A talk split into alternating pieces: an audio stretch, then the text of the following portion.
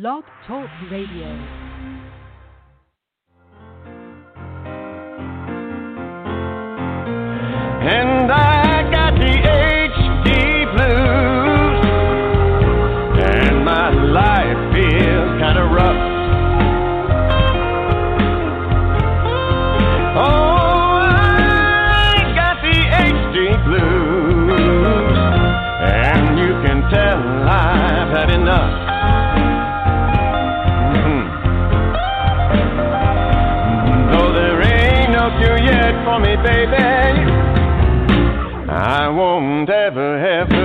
Up.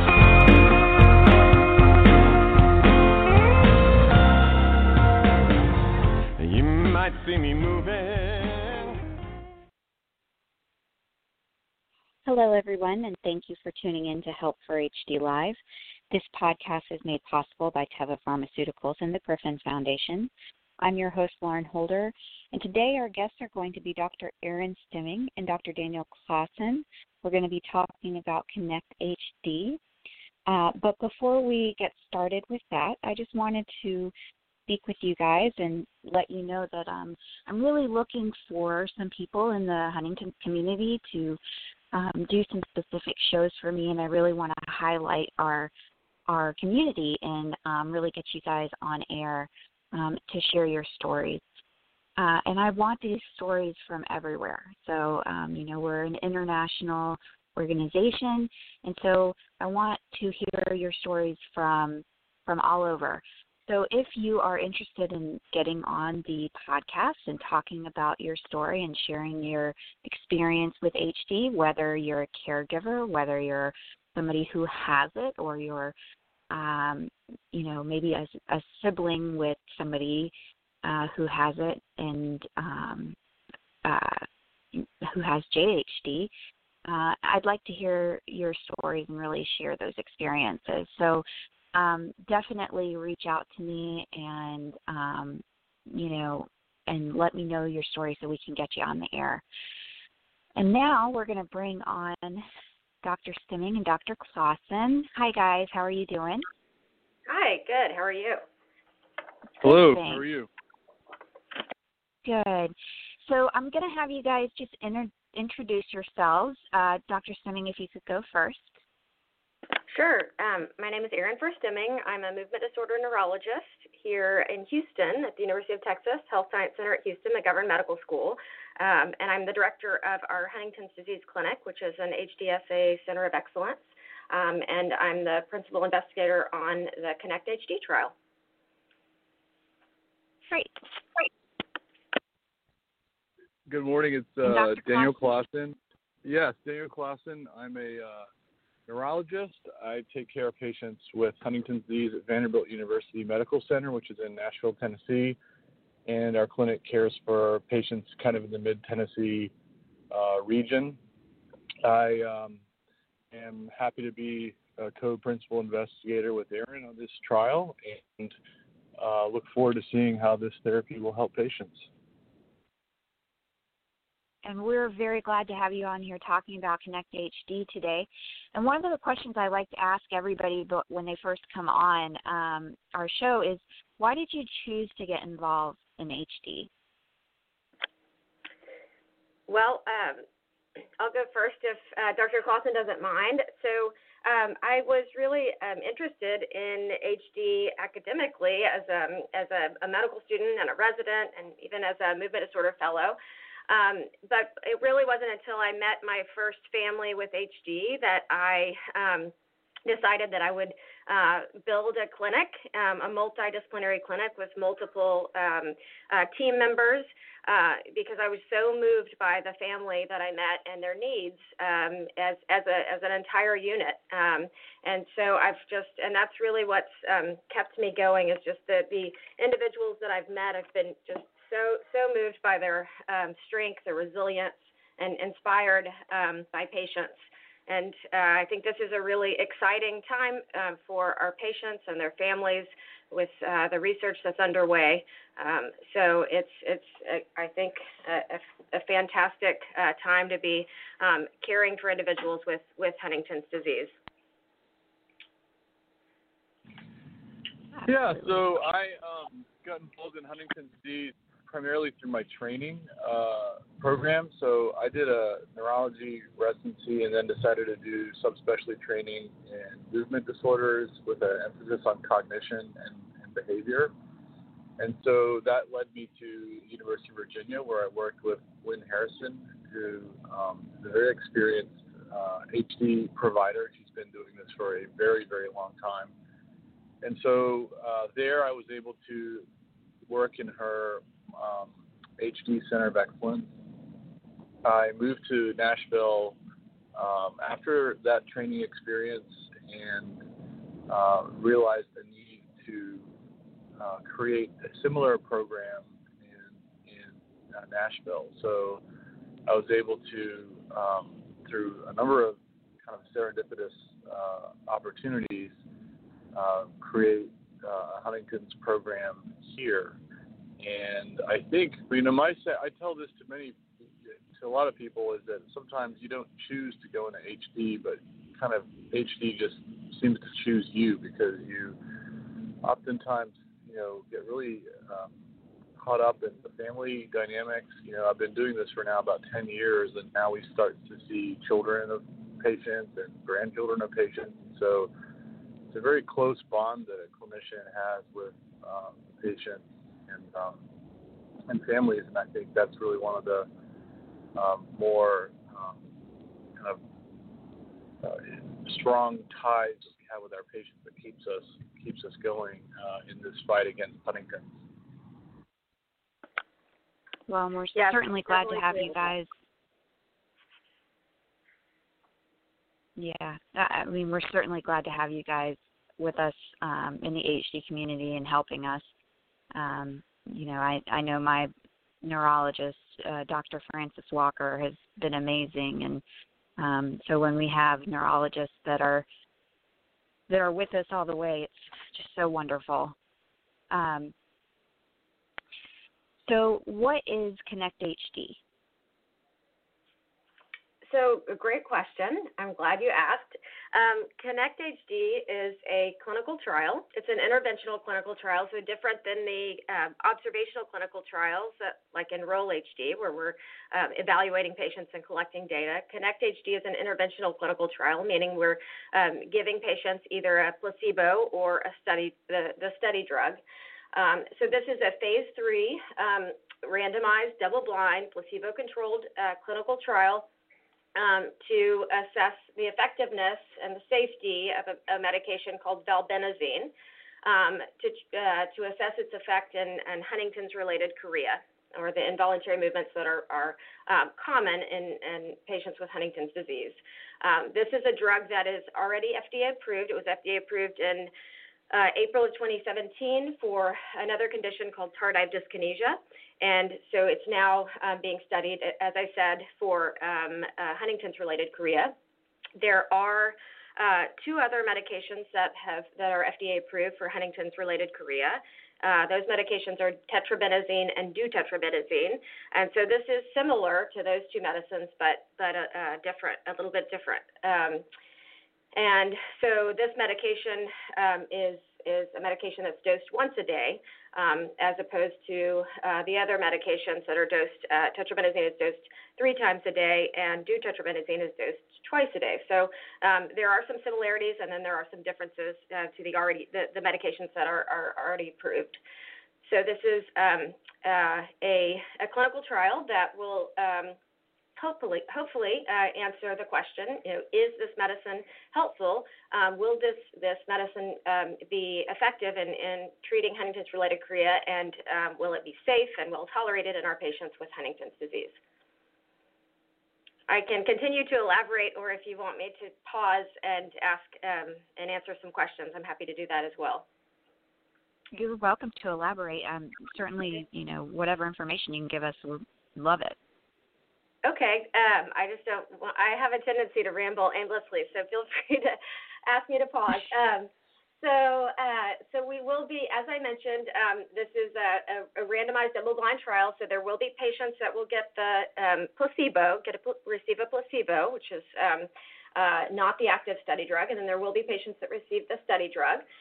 Um, and it's it's a relatively short trial. Um, so there's a screening period that can last up to four weeks, um, just to make sure that um, uh, patients are uh, good candidates for the uh, the study. And then once they enter the study, um, there's a period of uh, where they'll will, where they will receive either the placebo or the study drug. The medicine, the dose will likely be changed. Um, uh, and then um, they will there will be a, a, a four-week period where, the, where they will receive uh, a, a, steady uh, dose of either the placebo or the study drug, um, and that will be um, between the, the, dose adjustment period and the maintenance period, a, 12-week period, and then patients will re- return after stopping uh, the the drug um, for follow-up. Um, uh, and so it's um, it's like I said, a, a relatively short trial, um, uh, potentially up to 18 weeks in total, um, including the, the screening period. Um, there will be multiple assessments done um, during each study visit. Um, we will do, we'll obviously do the Unified Huntington's Disease Rating Scale, so we'll assess their movements. We'll objectively measure the severity of the chorea, along with several other uh, clinical assessments um, to ask patients how they're feeling and um, and, and different questions about their day to day, their activities of daily living and, and quality of life. Um, because we really want to um, we, we want to obviously help our patients in decreasing the movements, but we really want to better understand what this means for our patients day to day. We don't just want to improve the movements and make ourselves feel better. We want to ensure that, that improving their movements actually translates into making them feel better and making their day to day life easier and of better quality. Right. And so, could you explain to um, to the community what the importance is of a placebo group? Because a lot of times I think that tends to be a turnoff for people. Oh, they're not sure they're going to get the actual medication, but it's really important to have that placebo group. So, could you explain why? Absolutely, Dr. Claassen, do you want to answer? Yeah, I sure. hate all the talking. So, uh, uh, no, you're doing. A, yeah, I like listening to you talk, Erin. You're doing fine. uh, so, so uh, the placebo group is is important because um, you know there it's really hard to assess the the effect of the therapy unless you compare it to um, a patient who's uh, similar in terms of their clinical symptoms, um, and you know there's always these there's always fluctuations in, in symptoms, and so you got to have a placebo group to really um, anchor your assessment of whether or not there is clinical efficacy. I think the other, just to add to what Erin said, I think, you know, I think this is now the third um, type of medication that's been tried for chorea and Huntington's disease. The first was tetrabenazine, the second was deutetrabenazine, and now this is the third one. And I think what I think our the, these trials have changed over the over the over the years in terms of how they're designed and, and what the primary endpoints are. And certain things haven't tried uh, haven't changed, but this in this case, the, there is um, some novelty to this trial where we're for the first time looking at how we can quantitate chorea using what's called a wearable sensor.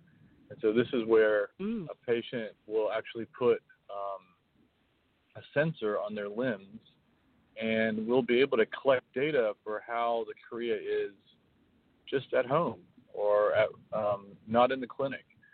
And if you think about it, you know, conventionally we we assess patients um, using you know the the chorea scale that was developed by the Huntington Study Group, and that's really a short window in the life of a patient. So you know, it's a it's a 10 mm-hmm. minute window and in in the course of a long time, you know, they may see medication changes and uh, affecting chorea. So I think what's really interesting about this is when you think about where we've come from clinical trials all the way back from the Tetra HD study uh, to the first HD study and now to the KINECT-HD study, uh, you can see how the uh, assessment of clinical symptoms uh, has evolved. And so one of the one of the parts of this trial that I'm I'm, I'm very enthusiastic about uh, uh, looking at is can we assess a patient's clinical symptoms outside the clinic?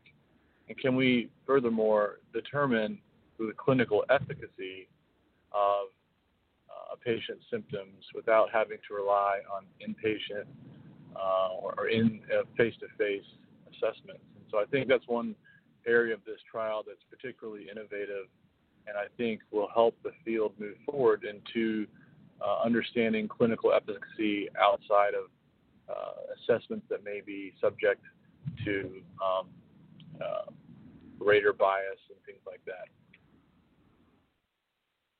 That's very exciting and very good to hear, and um, to be able to assess side and do a sensor. So, is the sensor you said on it will be on a limb, um, like you'll wear it somebody will wear it on their leg or arm um, just at all times? Um, yeah, I'll take I'll take this one. So essentially, um, these are sensors that are kind of like stick-on sensors that one would put on their um, arm and leg. They would recharge them uh, every morning for an hour and then put them back on, kind of like sticky um, like like pieces of tape, so to speak. Uh, and so the person would put them on. So they're not very they're not very bulky. They don't really cause a lot of um, you know discomfort or or uh, you no one can really see them on you if you put your clo- you know if you have a shirt on or trousers on.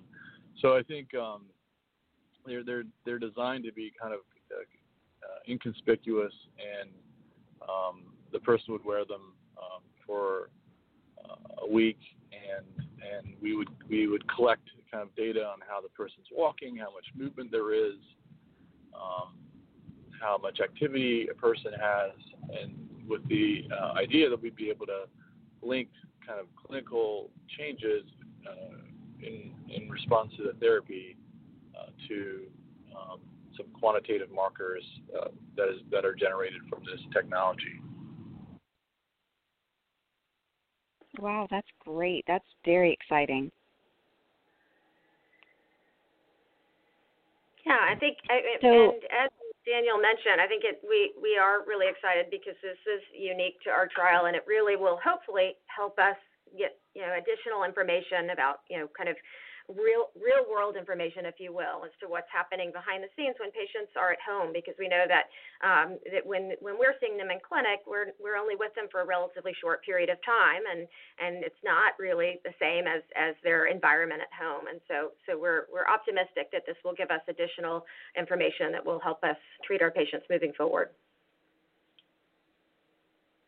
Now, are you planning on having like a, a journal as well, like have the caregiver journal anything um, to kind of go along with that sensor um, so you can know what's going on?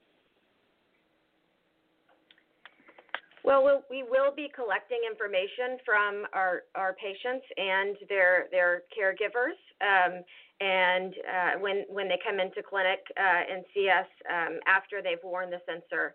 Um, so we, we will be collecting information from them, but we won't actually ask them to fill out a, a diary per se. Uh, but we definitely will be asking them multiple questions and and um, and collecting uh, lots of lots of data.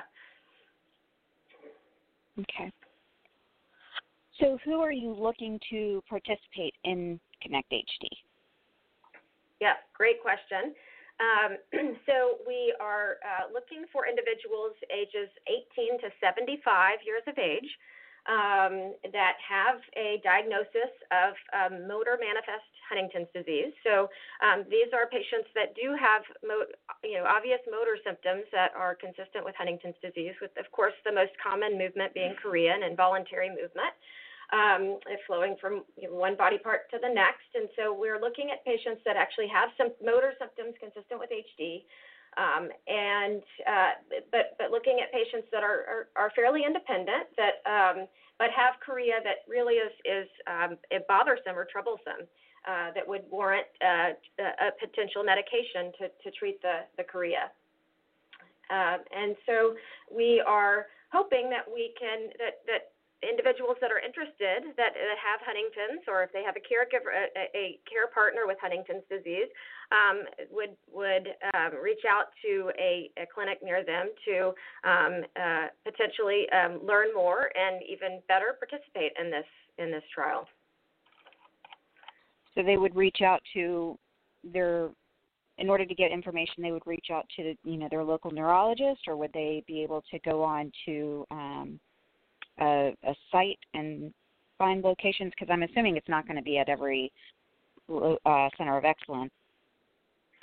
That's correct. Um, so probably the best uh, mechanism for actually uh, uh, identifying a center uh, near near them would be they, they, certainly can reach out to their their local neurologist. Um, they uh, can clinicaltrials.gov is a great uh, resource uh, for for patients and their families that has a, a list an up to date list of sites that are participating in the uh, in uh, that have the clinical trial at their site. Um, and uh, and so they can uh, reach out um, uh, also to um, uh, the trial finder on HDS, the HDSA website um, to find a clinic uh, near them uh, where they can hopefully participate if they're interested. Okay, great. And I will list those on our show page so they will have easy access to them. so that will be that will be really nice. Before I let you guys go, do you have any final thoughts about um, KINECT-HD and what you need from the HD community and what we can do? Well, uh, I, I will say, as I mentioned earlier, I really have been so incredibly moved by the families that I've met over the years uh, with that have been affected uh, in some way by Huntington's disease, and I've just I, I have been so so impressed with the willingness to participate in these trials. Just are, the patients and their families are so brave uh, because it's it's scary to participate in a trial, even if it's an observational trial. You're we're collecting information about you. It may require a, a blood draw or something that's not terribly enjoyable. Um, and so I'd just like to say thank you to patients and their families that have participated in previous clinical trials um, or or even inquired or that or even just listening to this today because this is how we make make a difference moving forward is um, through through clinical research um, and so I'd just like to say thank you and um, please reach out if you are interested in participating um, and we we look forward to um, continuing to the to un- better understand Huntington's disease and more importantly to better and more effectively treat our patients and their families with Huntington's disease.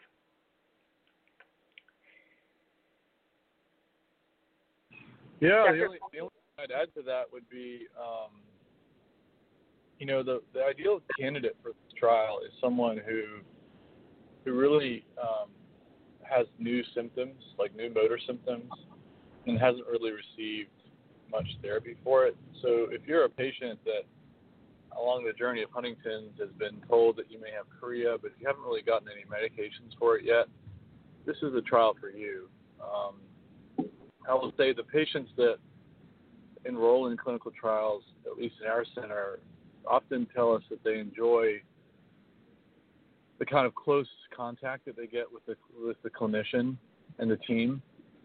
We'll see you quite often. We'll see you much more often than if you went to say, you know, regular clinic visit. We see you like say every three months or so. We'll see you a lot more often. And so, if you're a patient that's that's been told you have chorea and you're, you're thinking about starting a medication, reaching out to one of the sites and, and getting uh, set up to participate in this trial would be a great great opportunity for you um, as you go through the journey of, of Huntington's disease and the, and the Huntington's disease um, symptoms uh, that you have. Absolutely. And I think that's a really great point um, that you make as somebody who's participated in observational studies and the clinical trial, um, you know, I certainly loved going to my visits. It's hard, you know, some of our visits they they take hours and it can be exhausting sometimes, but it's also very rewarding. Um, it's very rewarding to feel like you're you're helping to make this uh, this treatment available and safe and um and for especially for somebody who um you know for my father who is symptomatic um you know it, it gives it gives some type of purpose uh you know because we feel like we're helping. So, um, so definitely bringing that up, and not only that, but um, like you said, you're dealing with with more visits, and so if something else is going on, um, the this faculty or the um, the doctors tend to notice, and you can talk to them about it, and it's really nice. I really got very close to um, my neurologist and um, his staff because of the studies, and it it's just great because um, you just feel like they're really in this with you, and those studies really help with that. Uh, they're there 100% of the time. It's just it's really good feeling to do. You know, even even on the hardest days when you're just so exhausted from a study, because I I mean I've been through long studies before and they can be exhausting, but at the end of the day, it's very rewarding. Yeah, I'm so glad to hear you say that, and and I would absolutely agree. We've heard uh, similar um, comments from our from our patients and their families. It's it's a lot of work, um, but it's it's great because we all get to we get to spend a lot of time together and uh, see our patients more frequently than we would otherwise. And um, and we're all we're all in this fight together, and so this just gets us hopefully one step closer to more effective uh, therapies for our patients. And I think one thing that I could say if you're if you're going to participate in um, in the trial uh, and you are worried about it being exhausting um, and worried about it just kind of being overwhelming, just prepare mentally before you go in. Make sure that you've got the date on on your calendar. You're preparing mentally for that day, and take you know it's okay to tell staff that you need a break for a few minutes and kind of recharge while you're there. Don't feel that that you know because i know a lot of times it's overwhelming with questions so don't be afraid to talk to staff and say look i just need to take a break for a minute. Um you know a lot of times they'll give you a drink and just kind of let you recharge for a few minutes. So that's okay. I know for me i feel like okay we've got to we've got to be on top of it. It's it's not always that way. It's it's okay because the visits are, are tend to be long. So um with a lot of questions and also don't feel that um, you have to have perfect answers.